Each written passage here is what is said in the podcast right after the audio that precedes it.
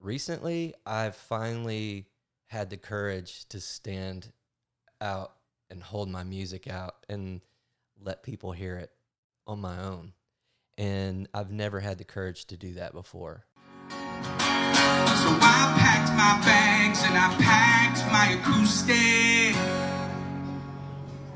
Then I moved to a town that is known for live music. Learned a cover or two, so I know how to do it.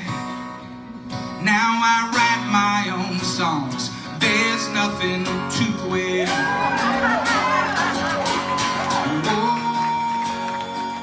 What's up, everybody? It's Sunday, August the 4th, 2019, and this is episode six of Singer Songwriter with Tom Meany.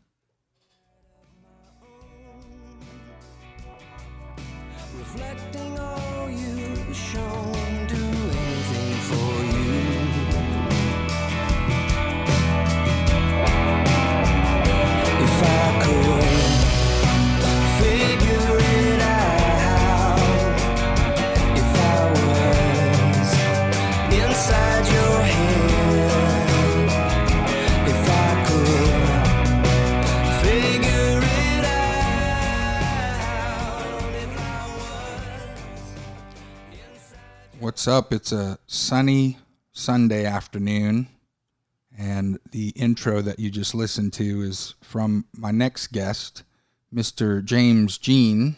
How's it going? Howdy, Tom. Meaning? Man, that name just slips off the tongue in such a good way. James Jean. It feels good to say it. James and I are new friends. Yeah. We have met a few times at shows, and then James played a show with Chris Taylor at the Townsend a while back. I, I don't know, a month or six weeks ago or something like that. And uh, I went and checked it out, uh, and honestly, mainly because I know Chris, and uh, I had saw you, I'd seen you previously at One to One, and we chatted, and you mentioned you Yeah. playing that show, so I was looking forward to getting to see you for the first time. And uh, I got to tell you, and I'm not blowing smoke up your ass. um, it's it's been a while since I've heard music that has connected with me or made me feel pretty m- anything really. Right on. Um, and I really loved your stuff, and I dig your style, and I'll tell you why. Because I've been in certain circles where most of the stuff that I'm hearing or that I'm exposed to, or um, the the music that's being played by the people that are in these circles is is pretty folky or pretty folk Americana or some some connection to folk right. which is great. However, I love other kinds of music. I grew up on the different music that I hear that I think may have influenced what you do. all right. So, So- um, first of all, what is what does it mean, folk? Like, what do you mean by that? I mean, well, is okay. it the, the topics or You what? know, so in the big picture, folk to me, well, up until the Kerrville, my first time at Kerrville in 2015, folk to me was uh, hippies, Okay. acoustic guitars, tie dye shirts, long hair, gray hair, vans. That's what it was to me until I went to Kerrville for the first time in 2015. And yes, there's a lot of that, but it's not just that. So that's a there's a that's a big umbrella just saying folk, but um, typically I'm hearing um, acoustic on, acoustic guitar and vocal right when I go to a show of most of the people in my circles. Uh, and I love that, and that's kind of what I do. But I don't know that I consider myself very folky. But um, to hear your show with Chris and hear the full band, um, it, it you know, although there are elements of acoustic, you're playing an acoustic guitar, at least in that show you did, and then I, I saw you play in the round where you were playing an electric guitar, and I got to see a different side of you Yeah. I saw some rock and roll and I saw some punk influences, and I knew, okay, this guy's coming from many different angles. Um, I hear a little um, new wave. I hear a little '80s, '90s Right pop, on, man. And, right on. I mean, so I really dig it, and I told you that immediately after the show. Um, what would you say your genre is? I love to ask this question because you could we could sit here for 15 minutes and you ask the right person and they'll take the whole 15 minutes to think about it. All right. So I've I've done a lot of thinking about this, and uh, I wish I had something as clever as as Ray came up with, but I don't. I think I have vacillated between like an alt rock or alt country, um, and um, you know it. Yeah, that's yeah. Seriously, you could you can unravel a lot of those those things, you know, and take them to take them to their, you know, their roots and everything. Um, I think uh, alt something, Alt, just alt. alt something, yeah. you know, and I and I think um, the problem and kind of what you're talking about, you know, about the the different things that you hear. Um, I've been thinking a lot about that, and and that's true. I mean, I was I was raised on um, Jim Croce and John Denver, um, the Ventures, um, like uh, Roger Whittaker, like a lot of Don Williams, like a lot of these just um, Well- these different bands that came out of your singer songwriters or Americana, you know, really folky stuff. Yeah. But then you know, along the way, I've just I mean, I grew up in the '80s, so it's like Well, you say you were raised on that, but would you necessarily say they were influences? Who who are your I mean, somebody asks you what your influences are, who do you pick out of the sky? So that is that's changed a lot too, you know, because um, you know, if you had asked me in like 1990 something, I would have said Dave Matthews Band, you know, um, and then I think he just wore everyone out, and then but you know, like going back to some of the the um, you know, kind of the more concrete people like Paul Simon. Um, I remember hearing Paul Simon for the first time, and uh, you know, it just just went right to my soul, dude. Man, it's funny how as time goes on and you know, people evolve. I when I first heard Paul Simon, and I'm not talking about Simon and Garfunkel, I'm talking more when he was after Simon and Garfunkel. Yeah, in the 80s, MTV, Right. late 80s. I hated everything I ever heard from him. and now that I'm older and I am actually writing songs and playing, um, he was on Saturday Night Live. It was either last year or the year before. yeah, And I just rolled my eyes. I was like, oh man, why are they bringing Paul Simon on here? And then he played, and it was so brilliant. And he, but before that, even I realized his brilliance, you know, over the years. But when I was younger, I couldn't stand it. I couldn't stand P- Peter Gabriel. I couldn't stand a lot of stuff that today I look back and think that is really brilliant. Like I didn't like U2 when they first came out and now I have a, a big appreciation for a soundscape that U2 is very known for. I mean, yeah, the edge and his guitar is such a known like you can pick it out. Hey, that's that's edge right there. This this is U2 for sure. the dotted um, eighth note. Uh, yeah. Yeah, helicopter sounds and about 50 uh, pedals, if if not more than that. Uh, but you had mentioned, you know, in the 90s, and and I know I looked up a little bit of information on you and looked at your bio, and I know that you've been around for some time, quite some time, and not just around, but you've been playing right. you know so what would you say if anything is a big transitional or what has changed since the 90s i know that you were in a band um, at least from what i read I, I can tell that it's the first thing that it mentions is that you were in a band. Right. um, so you're playing with a band. What's changed since the 90s and to, to today? And in, in not only the city but in you. Yeah, in me. Um, and I, I think, I think the thing that many songwriters go through, and this is, you know, certainly um, it resonates with me. And um, there's a there's a thing with with showing your soul, you know, and with sharing your songs. And uh, I think um, recently I've finally had the courage to stand out and hold my music out and let people hear it in uh, on my own. And I've never had the courage to do that before. And um, Do you mean playing solo or do you mean all of that. presenting a, a produced product? No, This all is that. me. No, Okay. I think I think just letting letting myself be seen uh, for what it is, and um, like you know, writing a song that is autobiographical, and people are going to be able to, you know, they're going to hear the lyrics and they're going to have their thoughts about, well, where is this coming from? And you know, and and if if they're willing to to listen to my songs that way, um, then they can kind of extrapolate and kind of figure out like oh well he's had this kind of life experience you know or he's been through this this trial or this challenge or something like that and you know i see not only his you know humanity but i i see you know like i see the i see the way he's failed and i've seen the way things have worked out um, for good you know and because I, I you know hopefully write hopeful music you know um, even if it's kind of tragic in its in its presentation Right.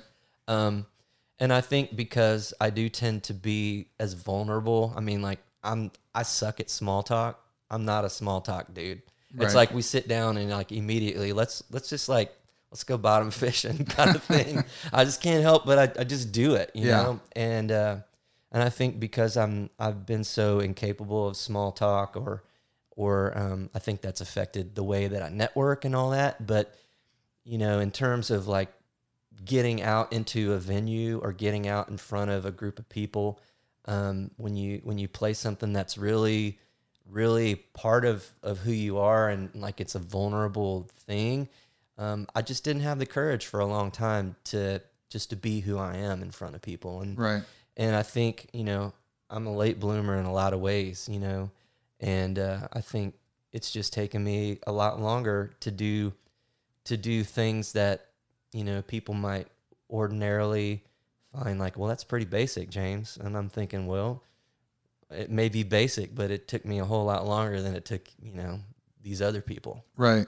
And so I think that's probably been the biggest difference, you know, in, in terms of like the way I was then and the way I am now. It's like being in a band, you're not standing on your own name, you know, um, and that's a lot of the reasons why I kind of want to be back in a band, you know, it's because I want to be able to be a part of something that's that's bigger than myself, and um, that other people are just as vested in, you Well, know, and invested in. That's a good. That's a good segue, I guess. In, in that, I wanted to ask you about that, but I, gosh, I also I want to go back to the the Austin part. We'll go back to that. Okay. But you're talking about you want to be in a band, and one of the things that I wanted to talk to you about is because I, from seeing your show with uh, the the the show at the Townsend, um, I noticed that you have some guys that are I it's I think safe to say hired guns, but they're guys that you play with a lot, and I'm assuming um, are familiar with and possibly recorded with many of them because I know that Brian Douglas Phillips. Uh, he was playing with your band that night, and he also produced your full length album from 2016. Um, so, is there an advantage, uh, or is there a reason why it makes more sense to use hired guns, or are you looking to all right, let's start a band and it's going to be called this name, not James Jean, and everyone's going to have input. So, what are you what are you feeling there? Because these are struggles that I have. Yeah, yeah, and that's a, that's a real thing. Um, so there's a there's there's a lot in there. Um, first of all, um, a lot of people hire these guns, Yeah, and so I think to a large degree, I don't think they they um, always take the same uh, bring the same thing to each artist. I think I think they um, the guys that you're referring to are talented enough that they see the song, they realize what the song needs, and they do. They they're just excellent at being chameleons, so to speak, at getting in and like kind of filling out the perceived vibe of the song. And so they're able to do that with with a number of artists. I mean, um, Fred and I watched that uh, that show, The Wrecking Crew. You know, it's on Netflix. Oh, yeah. We watched that a lot, and I think, you know, to a large degree, those guys um, within certain circles are kind of like the Austin Wrecking Crew, so to speak. You know, and they've been on more records than than most people would even realize. But um, they they definitely bring a particular sound, um, and there have been times when. Um, like we've had to push to get outside of that you know it's like all right what's the the progressions like a one four five and you know they we're giving it the rundown and then you know they they take off and they kind of do their thing and then sometimes it's like all right hey can we can we not like do do this you know like this kind of you know option a let's like and and they're able to you know kind of carve out different sounds and stuff like that but um So who are those guys? I know Fred uh, Fred Monduhano. Did I say that right? yep And then Brian Douglas Phillips, who plays every instrument. It seems. Who are the other guys that? Um. So um, I guess who I've I guess the only other one I failed to mention is Jacob Hildebrand. Is that the bass player? Uh, he plays guitar. oh, guitar. yeah, guy. he plays Okay. lead guitar, and he's like madman. Well, so I've seen these guys now play with three different. I mean, technically, Chris played with them as well. So I've seen Right. them, them play with you. I've seen them play with Natalie Price, and I've seen them play with Chris Taylor. Um, basically, uh, immediately, I'm my my cogs in my head start turning. Like, okay, what's it going to take for me to get these guys um, to play with me? So um, they're they're so impressive that my first thought is, okay, that's my band right there. Yeah. And so that's going to happen at some point. And I've talked to all of them. It's just a matter of okay. So this is one of the the realities of of uh, music life in Austin.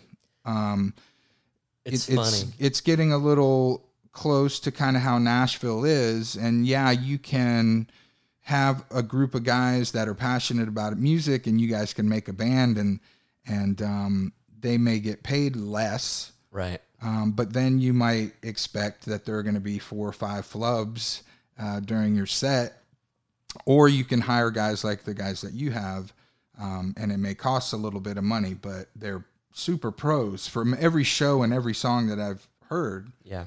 Um, And then after a while, I mean, they really do. I mean, when when we play together enough, or when we you know we track a tune um, or a record, you know, it's easy for them to go back and just. I mean, literally, they pull their notes, the same ones that we you know we had in the studio, and um, you know, it's kind of just going over, getting refreshed, and it, it does get tighter over the Yeah, years. You yeah. know, we've been because I've been playing with them, you know, for gosh, five, six years, maybe longer than that.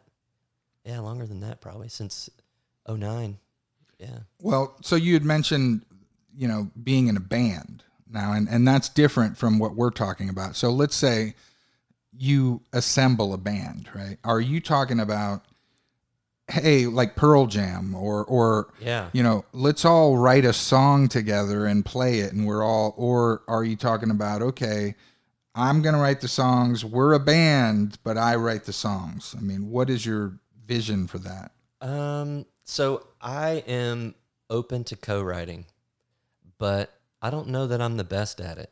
You know, I think, I think my my ideas are are either weird or you know, or maybe maybe I've just got kind of a a way of thinking that is just all my own, and I tend to just go to these particular uh, obscure conclusions. Maybe you know, I think maybe I draw conclusions that that others just think are, man, I just never would have pulled. I never would have gone there. You know, and I I think that's probably the thing that prevents me from writing with other people. But um, I mean, I have written with other people, but yeah, I would think, you know, either I write this song and like bring it bring it to the table and then we the thing that we work on the most is arranging it, you know, Right. like arranging it and and uh and I think, you know, I think like the particular guys that I have in mind for a band um and some of and like there is something coming.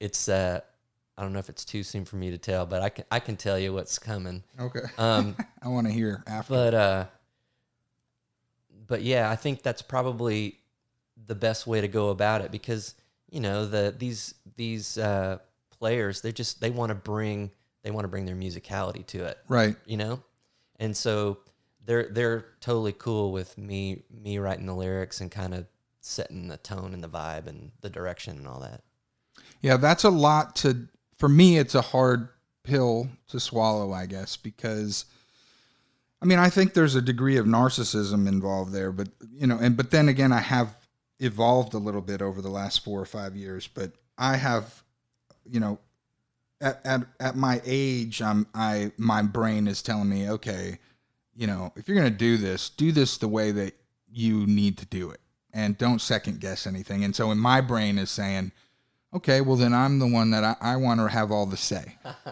but the problem with that is you can have all the say if you pay all the guys and their hired guns. But Right. if you if you have a deal where like, okay, we're gonna go play one to one bar and we'll all split the money, um, well, you might not get paid a whole lot, you know, and so there's a lot less to split and and when that happens, guys want to have a lot more creative uh, input, which I understand, but you don't always agree sometimes. So this that is kind of the dilemma that I have created for myself. Really, I'm just being way too into my head, but when it comes down to it, that is I've created that wall for myself, and so now I've come to the conclusion: okay, if I want it my way, I got to hire guys that they'll say, "Okay, we'll do exactly what you say." Um, here's how you spell my name on that check, you know, Right, after the right. show. But But the thing is, though, that's that's where um, the kind of music that you make comes into play too. Because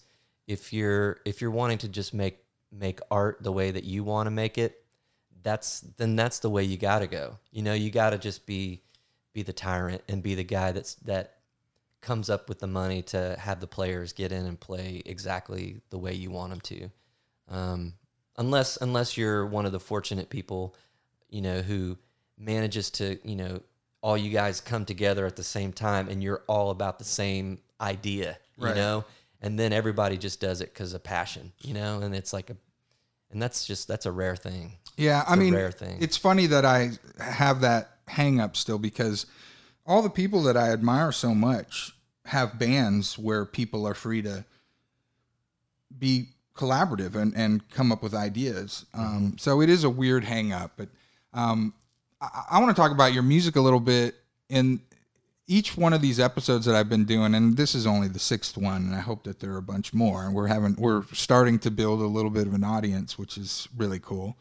Um, but I pick out a song um, for the clip right at the beginning, and uh, there were so many songs that I wanted to pick, Right on. and I didn't even hear all of your songs, but I hear I heard probably eight since last night, and six of them were like at one point in this machine that I hit a button and go play the intro. So Cool. um, I think my favorites right now are Figure It Out, Hole in My Pocket, Will You Come Over? yeah. These are my favorites at the moment. But then there was a song you played at the show that's not on um, any of your albums, and I can't remember what it was called, but we talked about it, and I completely had the wrong, like, I said something like dirty bastard or something, and I was completely wrong. Do you remember what I'm talking about? Shit show. Shit Show. I Yeah. love that song. I so, want. I'll play that one today. oh, that would be so cool. Yeah. That'd be really cool. So let me ask you this. That's another thing that I want to talk to you about. So I noticed that you have an album in 2016. This is uh, Gimme Space. This is the name of the album. That's the one that was produced by Brian Douglas Phillips. Right. Um, and then I noticed that you have three singles uh, since then. hmm So, and and the reason I ask is because I have my own thoughts on the idea of do I need to release 10 songs in one album Yeah. or is it now like because back in the day they would just release singles right back Right. when they were little 45s are is that kind of the direction you're going or are you you're just releasing singles as they come and then there's the plan for the next album Yeah, and so there's kind of a little bit in that, and yeah, it's that, and you know, it takes it just takes so long to get a collection of songs done. You know, financially, it just takes a while unless you're going to go into debt or you know do some kind of fundraiser or something like that. And I've never really been about that. Um, so the idea was, all right, well, let's just just you know, let's do a bunch of singles and try different things because I like so many different things, and I felt like Gimme Space was like in that direction of kind of a really vibey, you know, uh, singer songwriter, maybe, maybe a little bit of alt country to it, but it was the idea was like, let's make it really sparse music, and I can do that for a while, but you know, then these other things start creeping in. Like, dude, you know, you haven't. I'm a Brit rock fan, um, and so it's like you haven't you haven't touched that amp or that electric guitar over Right. there in a long time. It's like pick that damn thing up. Let's get going. You Yeah. know. And so that's like kind of where "Hole in My Pocket" came from. I'm a big uh, Elbow fan too. Guy Garvey, it's, uh, you know, they're out of UK, um, and uh, so it's like I kind of wanted to do something that used a little bit more uh, digital and you know electric and rock and stuff. Well, you know? I, I noticed that. I mean, it is definitely. I mean, there is. Oh, there is a lot of different sounds coming from this album. I mean, it's not. Again, it's not what I have been kind of stuck in for the last three years, as far as uh, the circles that I'm running in. Mm-hmm. Um, there's actual rock and roll in here. There's pop. There's choruses that are very catchy, uh, hooky. Yeah, Um, and I and that is what I love, man. I really, I mean, a good hook is my. That's that's what I care about, man. And you gotta and set it. You gotta set the hook. It'll stick in my head, and then it's just run running through my head until the next day. Even when I wake up in the morning, I hear these hooks. So um, that's another reason why I connect a lot with your music. Um, I actually I want you to.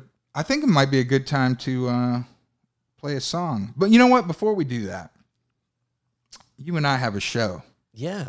Why don't you uh, tell our millions of listeners about the show that we have coming up? All right, get ready. Here it comes. So, Mean Genie. That's what I was saying. It's like Tom Tom Meany and James Jean. That equals the Mean Genie. So, like the Mean Genie presents James Jean and Tom Meany at the Townsend Listening Room on Thursday, August eighth, beginning at seven p.m. Come on out. And it's free. It's free. and uh, but don't don't uh, you know don't forget to bring a little bit of cash in case you want to put it in the tip jar. Tip jar. Um, I like this room. The reason I like it is one, it reminds me of a comedy room, like a stand-up comedy type club, because it's longer than it is wide. I guess it's a rectangle, but it just look it just looks like a stand-up comedy place. Um, the sound's good. Mm-hmm. Um, I I would say because this is for my older friends who don't know how to act downtown, right, or how to get in and out. I Uber from someplace else, Yeah, man. That's so I'll park to do it. somewhere near downtown and then Uber in. You get in and out of the car, come watch the show, hang out for a hang out for a little bit.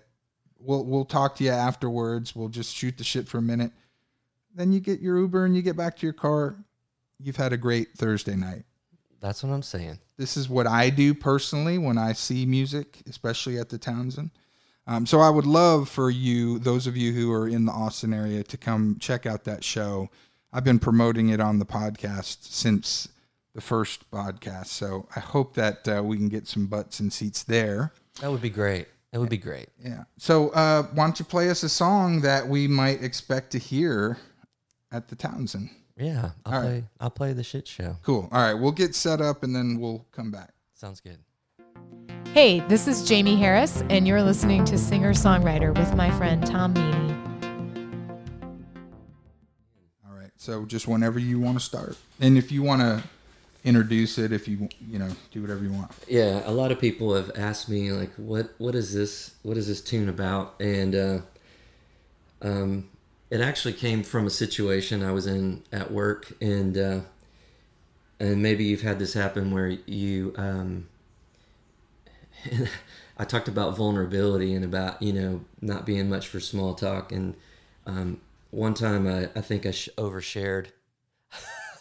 Oh yeah, uh, not necessarily overshared, but like you know, when when you uh, when you're vulnerable, you you give people opportunity to uh, leverage that for their own for their own purposes. Right. And so that's kind of that's what the whole thing's about. oh cool. Well, I'm ready to hear it. Let's get this mic back up. All right, this is shit show.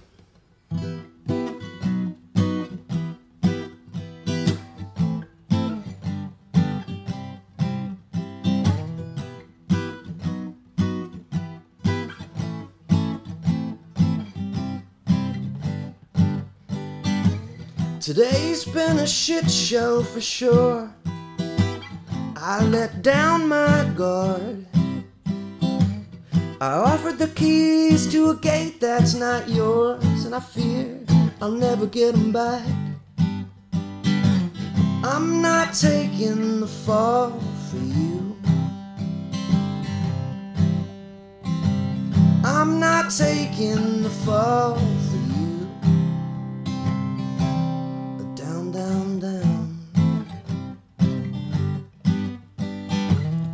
mopped your mess with my tears tracked across my floor. You trampled the garden I've tended for years, choosing the blooms for yourself. I'm not taking the fall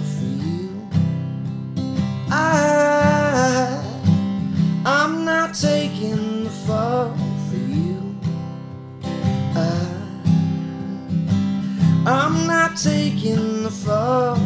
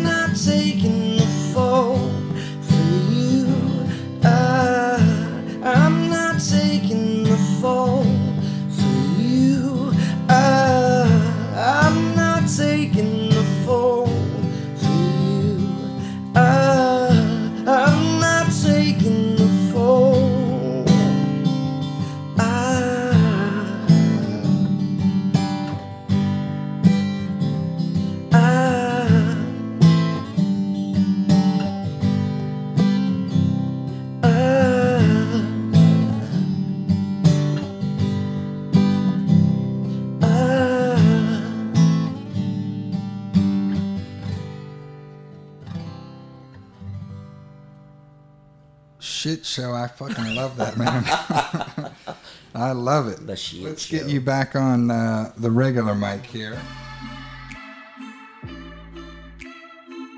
This podcast was recorded on the RODECaster Pro, the world's first fully integrated podcast production studio. Whether you're a seasoned podcaster or just starting out, the RODECaster Pro is all you will ever need. Find out more at rode.com slash RODECaster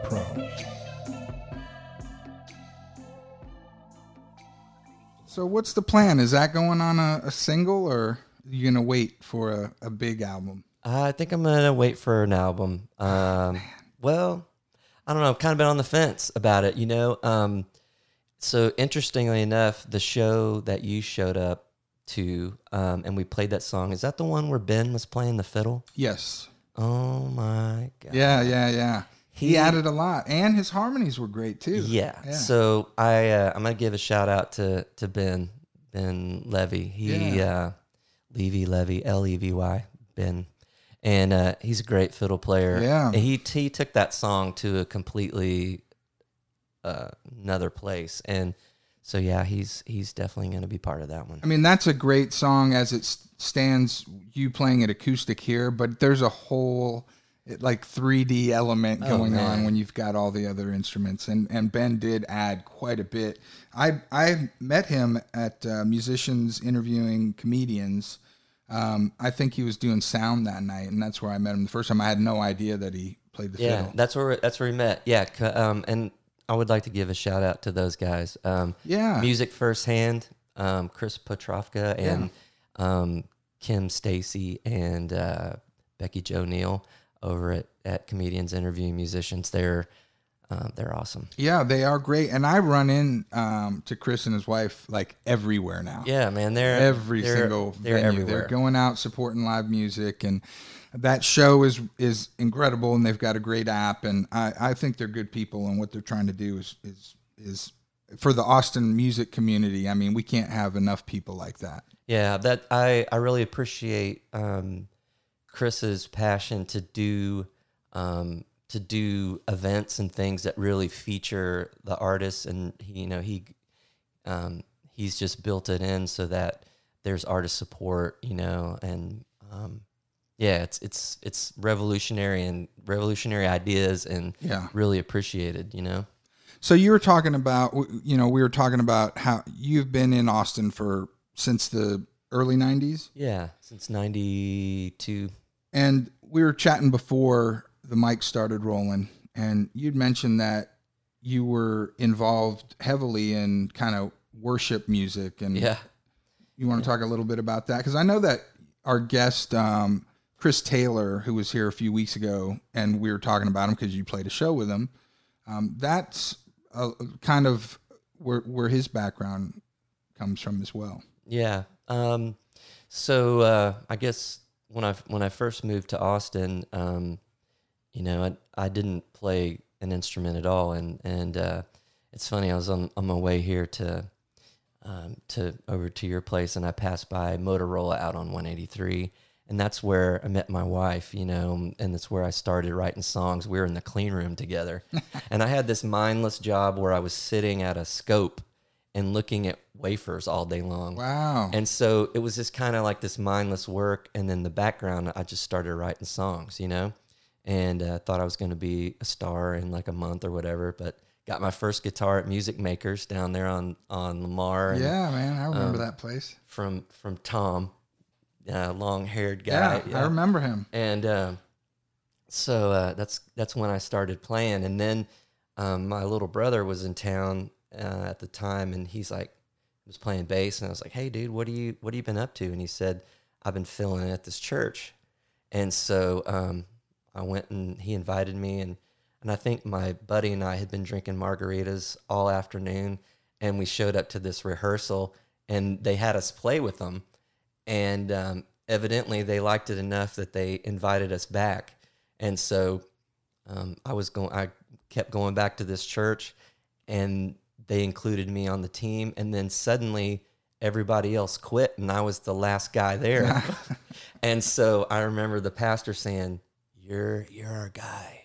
You're our guy," you know, and um, and I was writing songs, and so um, I started writing stuff that the that the that the congregation could sing, and um, twelve years later, um, you know, we had made uh, you know live recordings, and I was in a band with a couple of other guys that were um, um, you know kind of leaders at their church or involved at, in in teams at their you know bands at their church. Um, Bob Kennedy was one guy, and he used to play. He played with with um, Stevie Ray Vaughan and Wow. uh, Dino Lee of of all people. He he came out of L.A. Um, Corey Herline was the drummer, and uh, I also played in a band with his brother Chris. We were in a band Doxadeo, and those guys went on to be in Wide Awake, and then uh, went on to play with Ed Kowalczyk of Live, and so you know they did their big tours and stuff, and um, so but those guys were kind of like um, my band, and like we, and they eventually went on to Austin Stone, and they played with Andy Melvin. That's where Chris Tomlin came into town, and like there was, you know, they planted that church, and so they became the house band for them. But um, you know, and and all those, you know, all those years that I was at a church called Northwest Fellowship, and and just just was doing my thing, and like I said, you know, got started in in 94 and next thing you know like you know 11 12 years has gone by Right. So one of the things that I'm noticing the more that I am talking to musicians is that a lot of them have the same background, or a lot of them have Yeah. been involved in uh, playing at the church, and um, so it- you know, not that this is the most important question, but money wise, is it is doing that? it, can you make a living? well and I, I i made the same salary all those 11 12 years You never went in and said, "Hey, Um, listen, it's time for a uh, price of living increase." well you know when when you're an artist uh and you're vulnerable people see all the shit Yeah. and so it gets to i mean honestly i kind of get to a point where you go like i don't know that i can justify asking for for a raise because just you've had to put up with my ass you Right. know?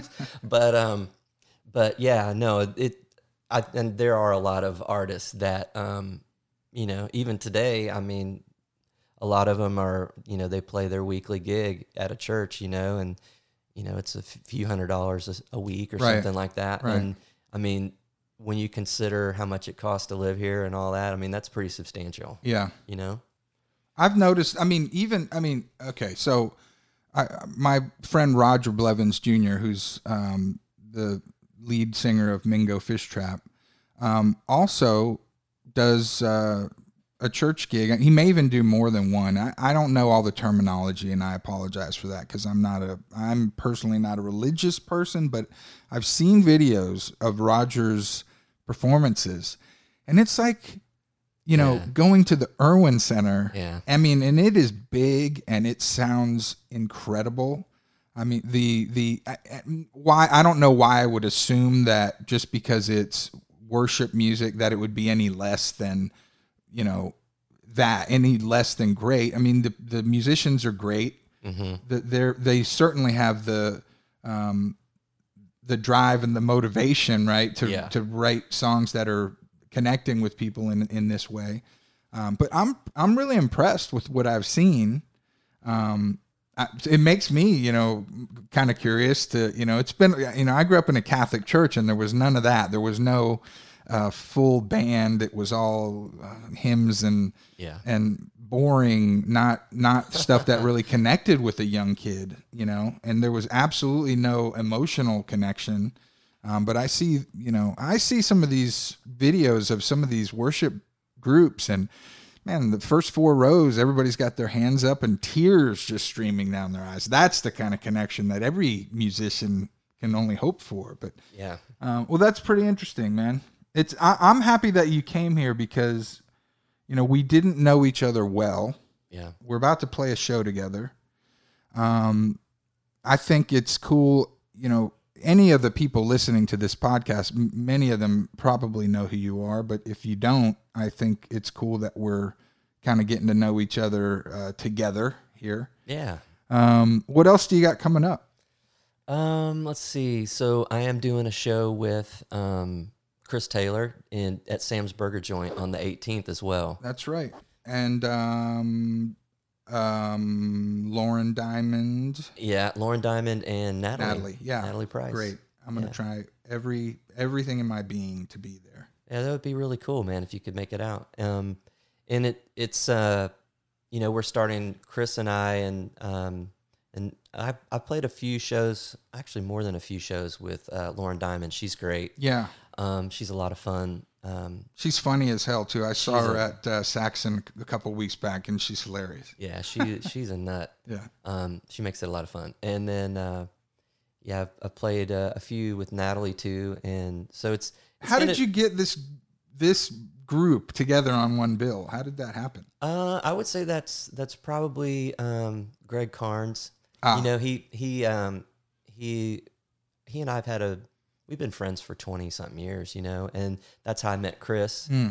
And so I think, um, I just met him recently. He Yeah. seems like a nice guy. yeah, he's a really nice guy and uh, um, big promoter. He was, you know, I think uh, he's he's continued to do shows, you know, around for a long time, particularly down in San Antonio. But um, yeah, that's he's kind of like the the reason that we all know each other.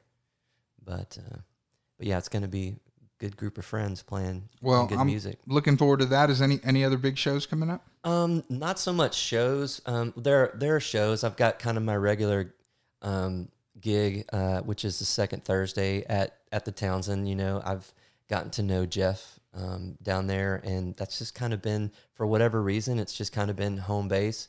I've played other places, but um, you know, that's just a room that I really just enjoy being in, and it's um, it's easy when you can get a, a substantial group in there. It, it you know, there's good energy. Um, I'm doing uh, this year again the acoustic guitar project, so I'll be curating that for I've the heard of that. for the second year. Um, a guy named Dave Adams founded it. Um, it's been maybe eight years ago.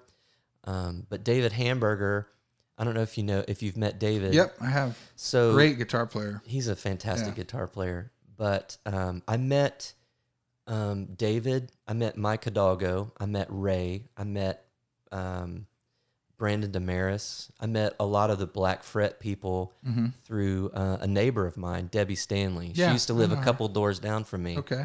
And so um, I remember for the longest time, I'd be outside of my backyard and I would hear parties going on.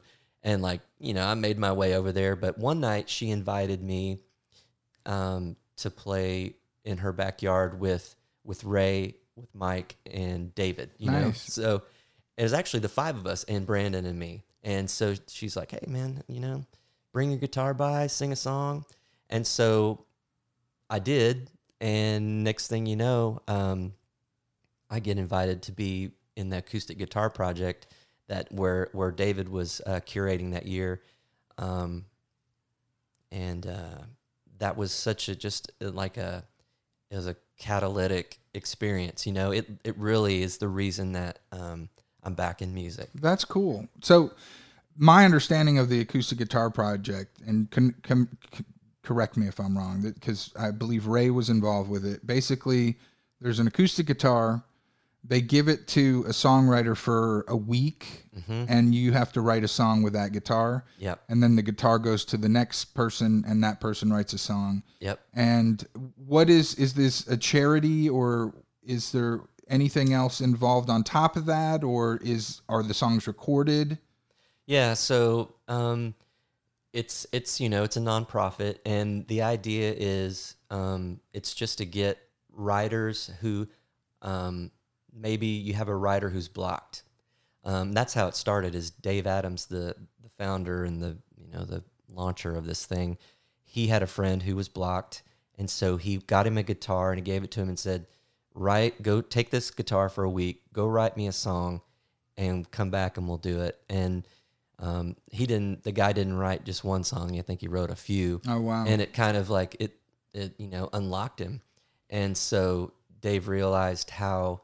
Well, I mean, first of all, he's he loves music. He's not a musician, but he loves music, and he just wants to do that for for more and more people. So now um, the acoustic guitar project happens in sixty countries. wow. It happens all over the place um, around the world. I mean, I've heard about it not only from Texas people but from people in North Carolina and you know, so I it's it's Yeah, it's around the world. Like there's the there's guitars, and the thing is, I still have the same guitar that started here seven years ago, and uh, and that um, the year that I was in it, it was uh, Ray, um, Rennick from Born Again Virgin, um, Michael Fracasso. Yeah, I remember that. Yeah, I was and the, and uh, yeah, we had a good we had a good group that year. Well, it's really cool to hear hear that, man, because I've heard about that from Ray, and I've heard it. I heard it before Ray um, was asked to do it, but um, I just think that's great. I'm personally like super writer's block right now, so I mean that kind of inspires me to figure out creative ways to get my my my brain going. But um, I think I want to talk a little bit more about our show because I really want people to get out there, and then we'll uh, call it a day. And uh, this will be out Monday, and uh, so you folks have four days essentially To get to your shit together. Get your shit together. get a sitter. Make your plans. Come Get on. that. Get the dry cleaning. Get that fancy dress out. No, you don't have to do any of that because I don't. Now I don't know. I don't want to make it more difficult. Come in sweats and a t-shirt for all I care. It's free. Uh, just know I'm going to give you a little bit of the lay of the land, right? So this is a bar, and it's really a nice bar. And you walk all the way to the back, and in the back there's these two doors uh, that look like you're about to go out into an alleyway, but no, you go into the venue. And uh, again, it is a great room. It's a small, intimate room. Um, it to me reminds me of a, a stand-up comedy place, but it the sound guy is great. I've always had a good experience there. Bring a few bucks for the tip jar, Yeah. and uh, so that James and I can, you know, buy a Pepsi or whatever it is, our drink of choice Yeah.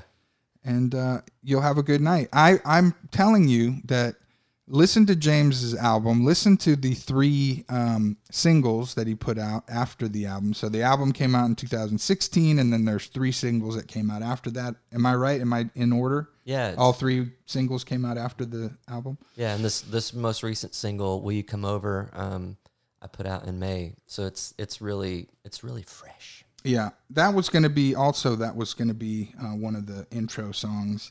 And I don't know, I just kind of on the spur of the moment said, okay, I feel this is how I feel today. I feel like we need to put uh, figure it out. Yeah, man, that's cool. I like that. Um, James, you are found at iamjamesjean.com. Mm-hmm. That is kind of home base. Yeah, and there's a whole reason that I don't just use James Jean. But if you've if anyone's ever Googled that name, then you'll realize why. Uh, Yeah, I don't I did.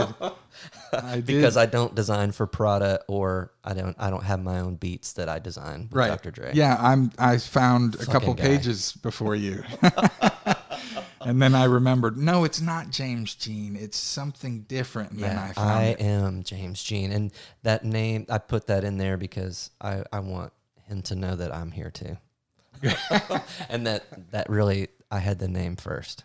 Well, you uh, you're on all the uh, the sites. All the sites, yeah.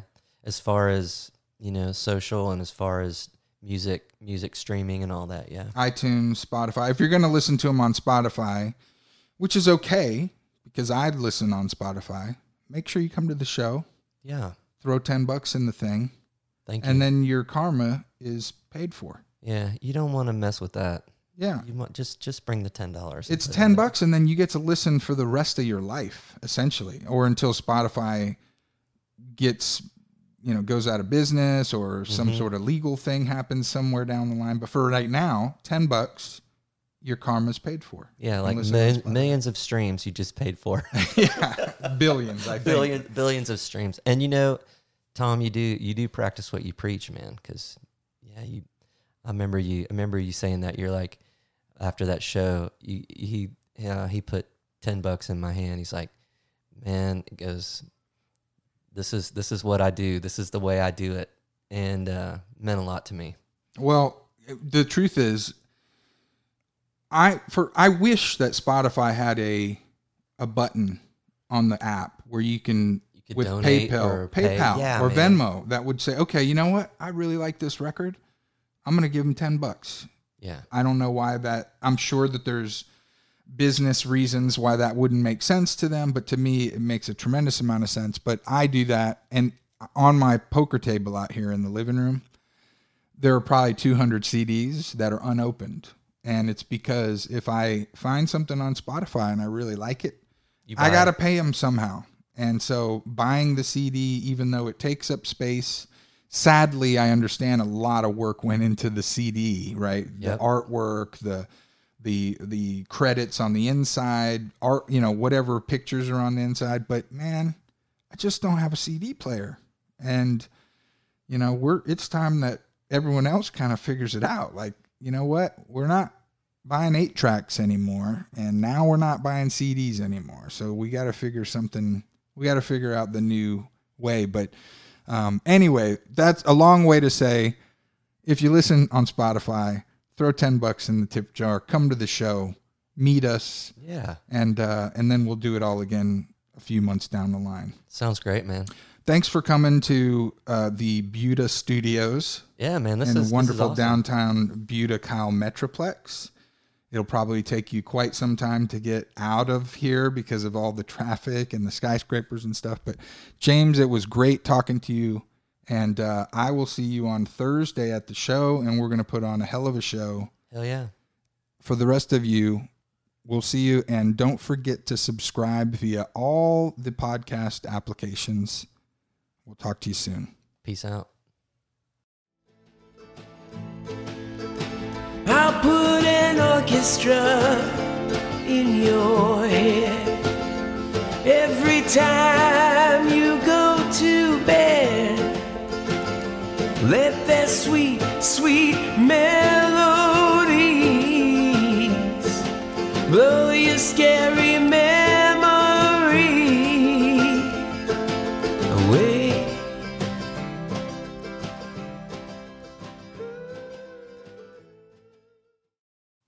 KTOM, Buda.